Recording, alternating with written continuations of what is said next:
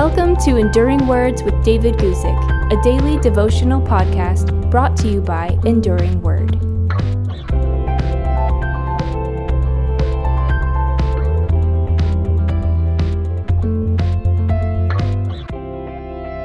Today, let's talk about the kind of materials that God uses in his building work.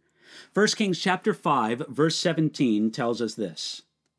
And the king commanded them to quarry large stones, costly stones, and hewn stones to lay the foundation of the temple.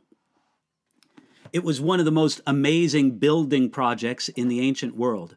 Thousands of men worked together to make the temple God inspired David and his son Solomon to build there were 70,000 men who carried burdens and who quarried stones on this job site. We read, the king commanded them to quarry large stones, costly stones, and hewn stones to lay the foundation of the temple. When it says costly stones, this is literally quality stones, showing that Solomon used high quality materials even in the foundation where the stones could not be seen.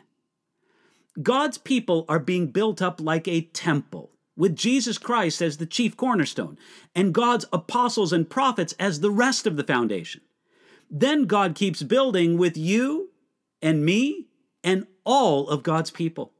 We read in Ephesians chapter 2, verses 19 through 21 in whom the whole building being joined together grows into a holy temple in the Lord.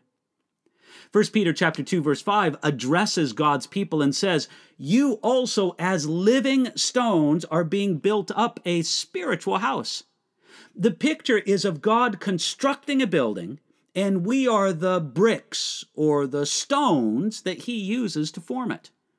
So Solomon, using only costly stones in building the temple, is the way that we should work for God we don't work for appearance only, but also to excel in the deep and hidden things, like the foundation of the temple.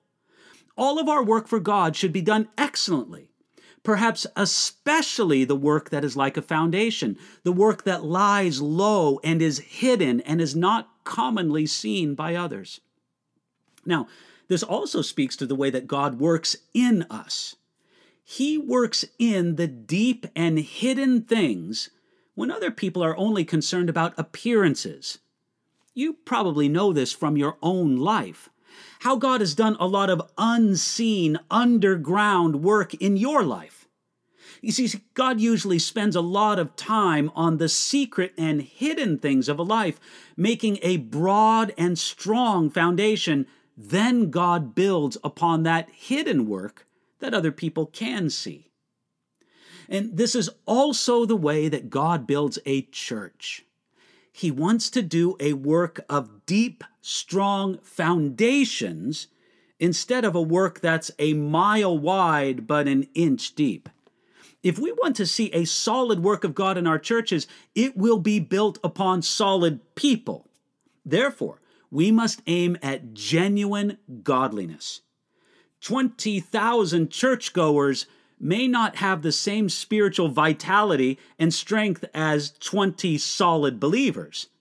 Yet it is upon those solid believers that God will build his work because he uses costly stones in his temple. Best of all, never forget who paid the price for every one of those costly stones Jesus, our Redeemer. It's His temple, and all the materials in it are His purchased possession. So today, thank Jesus for buying, building, and then living in His temple.